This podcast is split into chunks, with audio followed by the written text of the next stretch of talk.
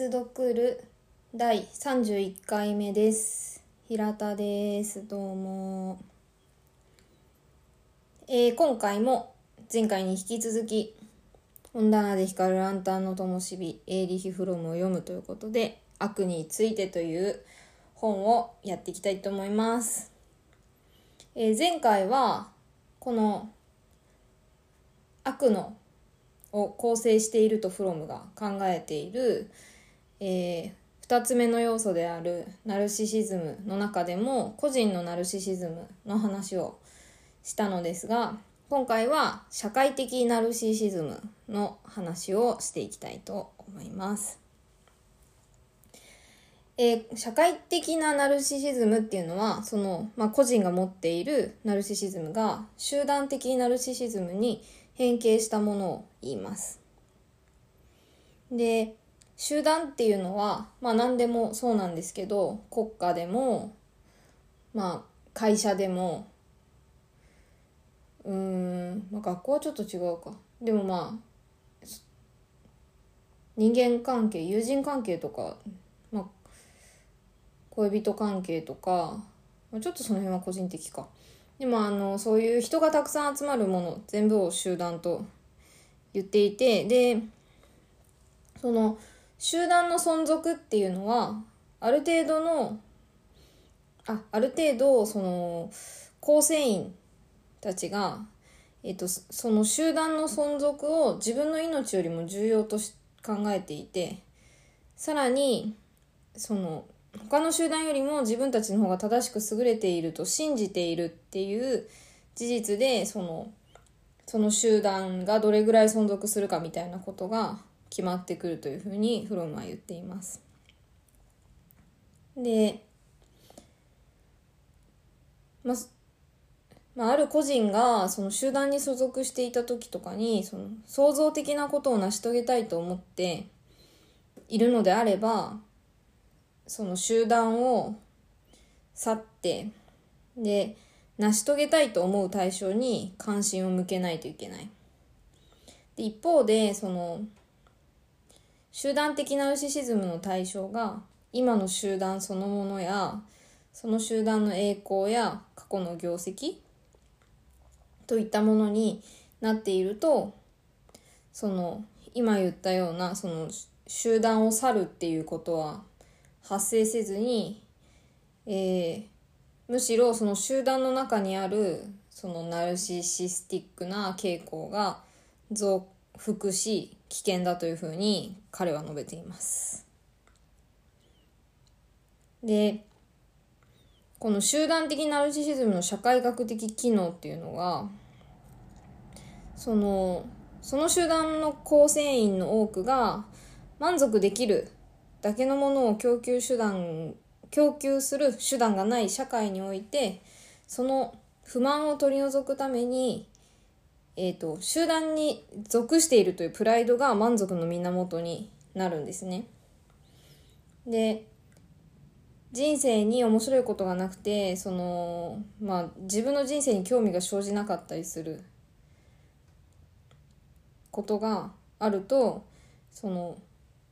うん、そういう面白みとか自分の人生の意義とか自分の、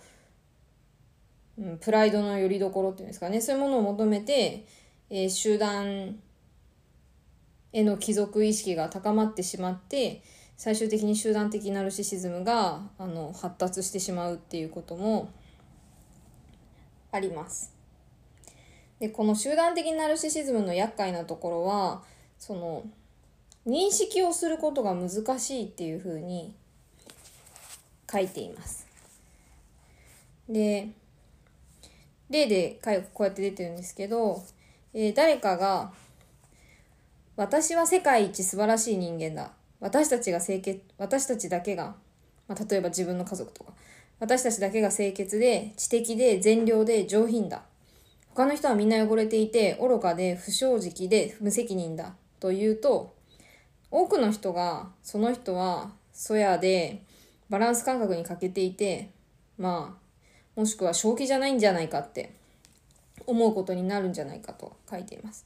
でもこの狂信的な人間が大勢の聴衆に向かって私とかその家族っていう主語を国家あるいは民族宗教政党などに変えて語るとその人はその国や神神などへの愛に満ちた人間として称賛され尊敬されるだろうと。で一方でそういうふうに言われたらその他の国家や宗教は、えーと、見下されたと感じて憤慨するはずだと。ででもまあそのそうやって言われたその自分たちは立派だって言われた集団の中にいる人たちはまあ賛同してで、まあ、時には熱狂したりしてだからまあその人たちにとってはそれが正当なこと？だと思われるっていう。でこういうふうにその個人のナルシシズムっていうのは認識されやすいけど集団のナルシシズム集団のナルシシズムは えっと認識することがまあ困難というか分かりにくくなりやすいっていうふうに書いています。でその生き残るためにその、まあ、集団がですね集団が存続していくもしくは集団が全体として生き残るためにナルシシズムを必要とする限りさらにナルシシスティックな姿勢を助長し自分たちが特に立派な存在であるっていう、まあ、特権。自分たちにとっての特権っていうものをナルシシズムっていうのは与えてしまいます。で今言ったようなことは、まあ、その自分たちへの過大評価と違うものを全てを憎むっていうことにつながっていってしまうこともあってていうか多分多々あって我々は称賛に値する。で彼らは軽蔑するべき存在だ我々は善で彼らは悪だっていうふうになりやすいです。で逆にその大きな集団、まあ、国家社会宗教がその物質知識芸術といった生産領域で何かを価値のあることを成し遂げることをそのナルシスティックなプライドの対象としている限りそうした過程でのあそうした領域での仕事の過程そのものがナルシスティックな力を弱める働きをします。これはこのこれは個人的にはこの家庭そのものが力を弱めナルシスティックな力を弱めるっていうのはすごい興味深いなというふうに思いました。うんあのスタートは多分ナルシシズム的なものを自分たちはできるとかこういうものをやってみたいとかまあ、うん、そういうエゴなんですかね。そういうものからスタートするけどそれをやるにつれてそのそういったものの力が弱まっていく。で逆にその自分がすごいことを見せたいとか人に勝ちたいとかじゃなくてまあおそらくいい仕事だったりいい成果物っていうのはそのこのチームでより良いものを作りたいとか、うん、この、うん、もっと社会に貢献できるものを作りたいとかそういうふうにその過程を得ることによってそういったスタートのナルシスズム的なものが消えていくというか小さくなっていくっていうのは大変興味深いしこういうことはちょっとうん何て言うんですかね覚えとかないといけないことかなっていうふうに思いました。はい。でこのルネサンス以降集団的ナルシシズムとヒューマニズムという大きな対立勢力はそれぞれ独自の方向へ発展をしているんですが、なんだか結局集団的ナルシシズムの発展がヒューマニズムのそれを大幅に上回っているように思えるとフロムは書いているし私もそうやって思うことは世界を見ていると今でもよくあるなと思います。でそのヒューマニズムその集団的ナルシシズムに対抗するものとしてヒューマニズムっていうものがありますがこのヒューマニズムっていうのは人類は一つであって自分の特権はその生まれたまあその生まれ持った優越性に基づくと主張するような特権的集団などは存在せずにそれぞれの人が自分の内部に、えー、全ての人間性を持っているという思想がヒューマニズムです。でこのヒューマニズムもそのルネサンスの前とかまあてかそのやっぱ年々大きくな力を大きくなっていってるのかなっていうふうには私も思いますがまあそのそれの要因の一つとしてフロムはその科学的思考が広く広まあの広くうん教えられているっていうことに原因をの一つを見出しています。その科学的な思考っていうのは客観性と現実性が求められて世界をありのままに見自らの欲望や恐怖で歪めることができないまあ数値とかで出てくるからですね。数値とかロジックとか。で目の前の現実に謙虚になる必要がありその人間っていうのは全知全能な存在になれるんだっていう希望を捨てないといけなくなる。科学的思考があると。でこういうものが出てきているからそのヒューマニズムまあ実際に多分ヒューマニズムをの力を大きくさせる要因にもなっているし実際にそうしてきている一方でその科学っていうものがその新しいナルシシズムの対象を生み出してしまったっていうふうにも考えられるんですね。その物質世界での創造者になれる人間がそのラジオとかテレビとか、まあ、飛行機とかもそうですよねそしてその宇宙に行ったり原子力を作ったりっていうそういうその、まあ、原子力に至ってはその地球全体を破壊することができる力を得てしまったという事実がそのさらにさらにというか新たなその科学への科学を人間のナルシスティックなその対象ナルシシズムの対象にしてしまうっていうことも発生していると。書いています。でまあそうやって人はその自分のナルシシズムをうんていうかまあ個人で賄いきれない分をそうやってその国だったり宗教だったりまあ果てはテクノロジーにまで移行させながらその、うん、社会を作っていっているような面もというかまあそういうものに移行させることによって生きていっているっていう面もまあみんながみんなそうじゃないとは思うけど多分多少なりともそれぞれにあるんじゃないかなと思います。で、この集団的ナルシシズムの病理は、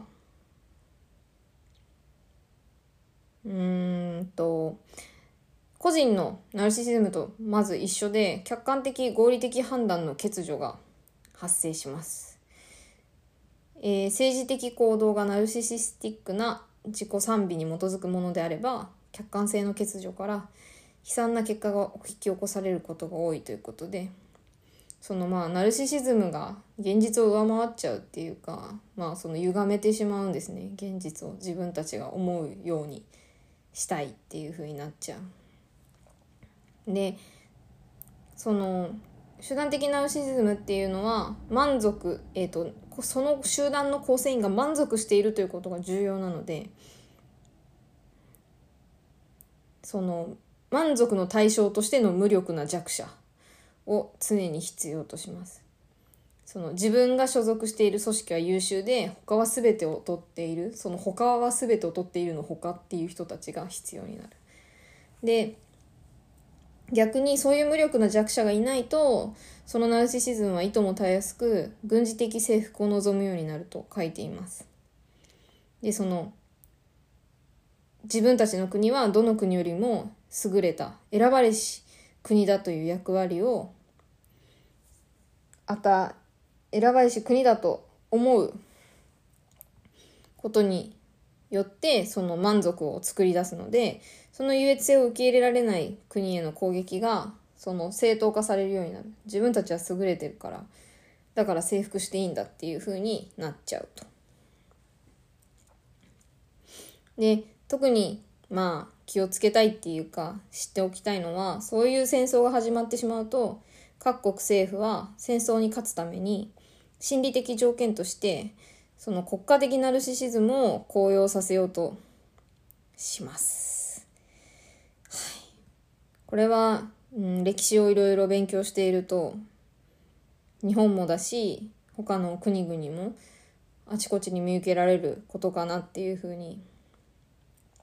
思います。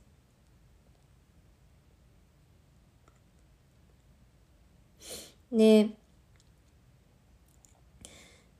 まあその集団的ナルシシズムの病理の,、まあその個人とちょっと違うっていうところはその極度にナルシシスティックな集団は自己と同一視できる指導者を強く求める。で集団はそのナルシシズムをその、えーと、指導者に投影することによって投影するので指導者は自動的に称賛されます。で協力的なあ強力な指導者に服従する行為これは服従しているんですけど、えー、本人たちとしてはその強制と同一視共に生きるって書いて強制ですねと同一視される行為によってその個人のナルシシズムが指導者に転移するっていうことが発生します。まあこれがそのまあ何度も例に出しますがヒトラーだったりっていうことになるんだと思うんですけどなんかまあここを私は読んでてそのこのゾーンに入っちゃうとうんその今ちょっと言いましたけど個人はその服従それに従っている個人は服従され服従しているんだっていう認識ではなくてその何て言うんですかね自分もその一部なんだっていう風になっちゃうんだろうなって思いましたその指導者だったり組織だったり。でそうするとなんかこれの何が厄介かってそのうん他人じゃないですか。その相手は。指導者でも。まあ集団でもそうだけど。集団も別に自分ではないじゃないですか。でもそういう人たちと自分は一緒なんだって考えることによってその責任感みたいなものが失われちゃうんじゃないかなっていうふうに思いました。なんかその責任とかまあ、当事者意識みたいなものって結局自分の中から自発的に生まれてくるものだから、うん、そういう一見その同一視することによってなんか生まれ自分も一緒なんだからそういう責任感的なものが生まれそうに見えるんだけど見えるなって思ったんですけど逆に生まれないんだろうなっていう、うん、でもそれにもそのことにも気がつけないんだろうなって思うとそういう状態に入ってると。それはすごい危険なことだなっていうふうに思いました。じゃあまあ散々ナルシシズムの話をしてるんですけどえナルシシズムそれ必要？ってなりますよね本当なんか前回でもこの個人の話でもしたんですけどまあ多分生物として生き残るためには必要な能力の一つなんだと思われる。その自分は人より勝ってるんだって思わないと生き残っていけないっていうかもっとおそらくもっと昔とかは、うん、より顕著だったと思うんですけど今みたいに、安全じゃない場所ももちろんあるけど安全なところとかが増えてきて食べ物にも、まあ、そこまでみんながみんな困るみたいなところじゃないから今はそこまでそうじゃないけどでもやっぱりそういうナルシスティックな部分が生物としては必要なんじゃないかと思われる一方でうんその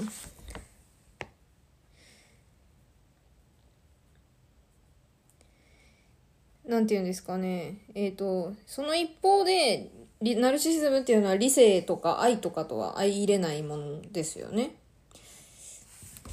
だから、まあその、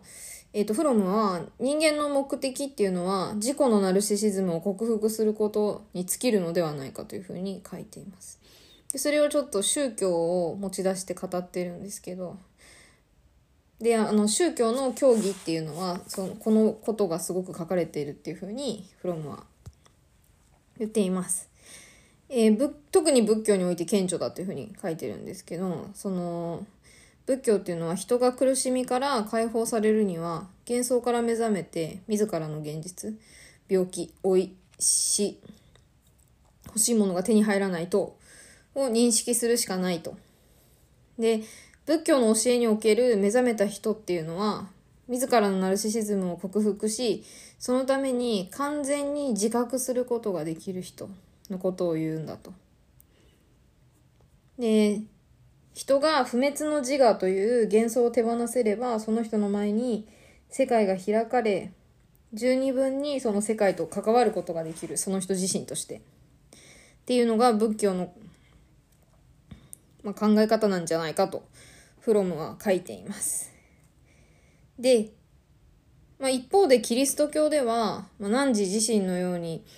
汝の隣人を愛せっていう、まあ、有名な言葉がありますが、そのこれはその少なくとも隣人を自分と同じように大切に思えるくらいまでナルシシズムを克服せよということではないかと。で旧約聖書これはユダヤ教ですね旧約聖書ではその汝は違法人の心を知っている。なぜならエジプトでは汝が違法人だったからっていう文言があります。でこの違法人っていうのは自分の氏族やまあ、国の一員に一員ではなくってその自分がナルシスティックな愛着を持つ集団の一員ではなく人間であるということ以外に何者でもないと。その私たちにとって。でその違法人への愛ではナルシスティックな愛は消滅するします。なぜならその人が自分に似ているからではなくって自分とは異なる独自の存在としてその人を愛するということになるからです。で、ヘルマン・コーエンという人が、人は違法人の中に人間を発見すると言っている、言っています。で、これが新約聖書になると、汝の敵を愛せっていう風になるんですね。その違法人、まあ、あの、旧約聖書では違法人だったその異邦人が汝にとって全く別個の独立した人間になるなったらもはや敵はいないと。これはその全く別個の独立した人間っていうのはその自分との関係値がなくなるっていうことですね。だから自分との関係値が作られるっていうことはその私たちのナルシシズムがその関係値を決定しているとも言えるのでそういうものがなくなってただの個人だねってなるとその敵だというその関係もなくなるっていうことですね。で、汝が真の人間になったから、えー、うん、汝が真の人間になって、なったことによって違法人と敵を愛することができるようになり、で、これはな、まあ、ナルシシズムを克服したっていう意味になって、初めて自分になれるんだと。で、こうやってその宗教の中にこういうその競技が実、あ、まあ、ある競技をそのナルシシズムっていう観点で読み解くとこういうふうに読めるんじゃないかというふうに書いています。で、人間が完全に成熟するっていうことは個人及び集団のナルシシズムからすっかり脱却できた時だと。じゃあどうやってナルシシズム克服すればいいんってなりますよね。うん、なる。で、プロムは、まあ、あの、これは、あの、この前の前々回かな？の暴力の話でもそうなんですけど、まあ、回答はないと。まあ、ないよね。ないけど、こんな案があるよっていうことを4つ書いていました。まずは、その、個人のナルシスティックっていうエネルギーは、その減らせなくても、その対象を変えれる。でこれはあのそりゃ国家とかにを対象にするんじゃなくて国とか民族とかじゃなくて人類人間全体がその対象になればなんか変わってくるんじゃないかっていうふうに書いています。これはもしかしたらそのまま突き詰めていくとヒューマニズムにつながっていく部分でもあるかもしれないですね。で、2番目はその良性なナルシシズムの特徴は全て成果に目を向けている。から誰もが人間であることを誇れるような仕事を完成させるっていうことを目指すべきだと。で、3番目は、その教育的努力の方向性を技術重視ではなくて科学重視にすること。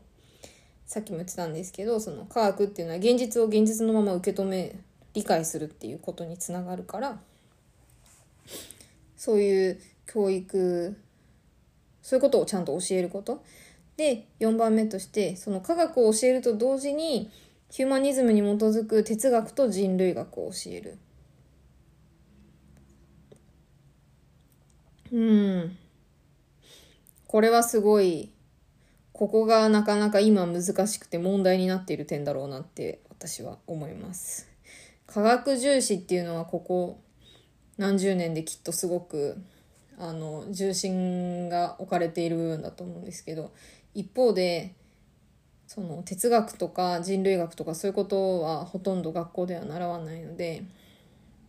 なんかこれはきっとあれなんでしょうね。その車の両輪みたいに一緒に回って初めてその車自体がにあの力を発揮できるあのエンジンがちゃんと動くこと。エンジンの力がちゃんと伝わってその車自体が動くっていう両輪のになるんだろうけど。この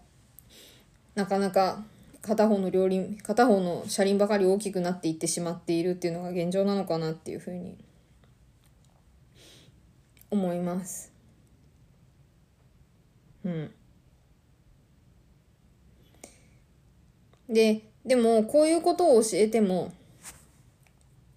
そのその社会自体がいやその人の環境自体がそういうことを許容できるようなところじゃないと教えてもなかなかヒューマニズム、まあそのナルシシズムの現象っていうのは難しいっていうふうにも書いてるんですね。その中央集権的なやり方は分散型にした方がいいしその国家主権への従属っていうのは人類とそれが選んだ組織の主権に変わった方がいいしその現存する資源の建設的な事業への適用とかそういうとかまあその官僚制的産業主義から人道主義的社会主義的産業主義への移行とかそういったその社会環境とかが整ってでこの社会で自分たちは安心に安全で生きていけるんだっていう感覚があって初めてこういったその教育だったり、まあ、こういう理論ですよね。が力を持つんだっていうふうにもフロムは書いておりました。はいえー、これが以上が集団的ナルシシズムのお話になります。えー、次回はそのこの悪の本質での、えーと、3番目になっている近親相関的な結びつきっていうことをやろうと思います。はいでは次回に続きます。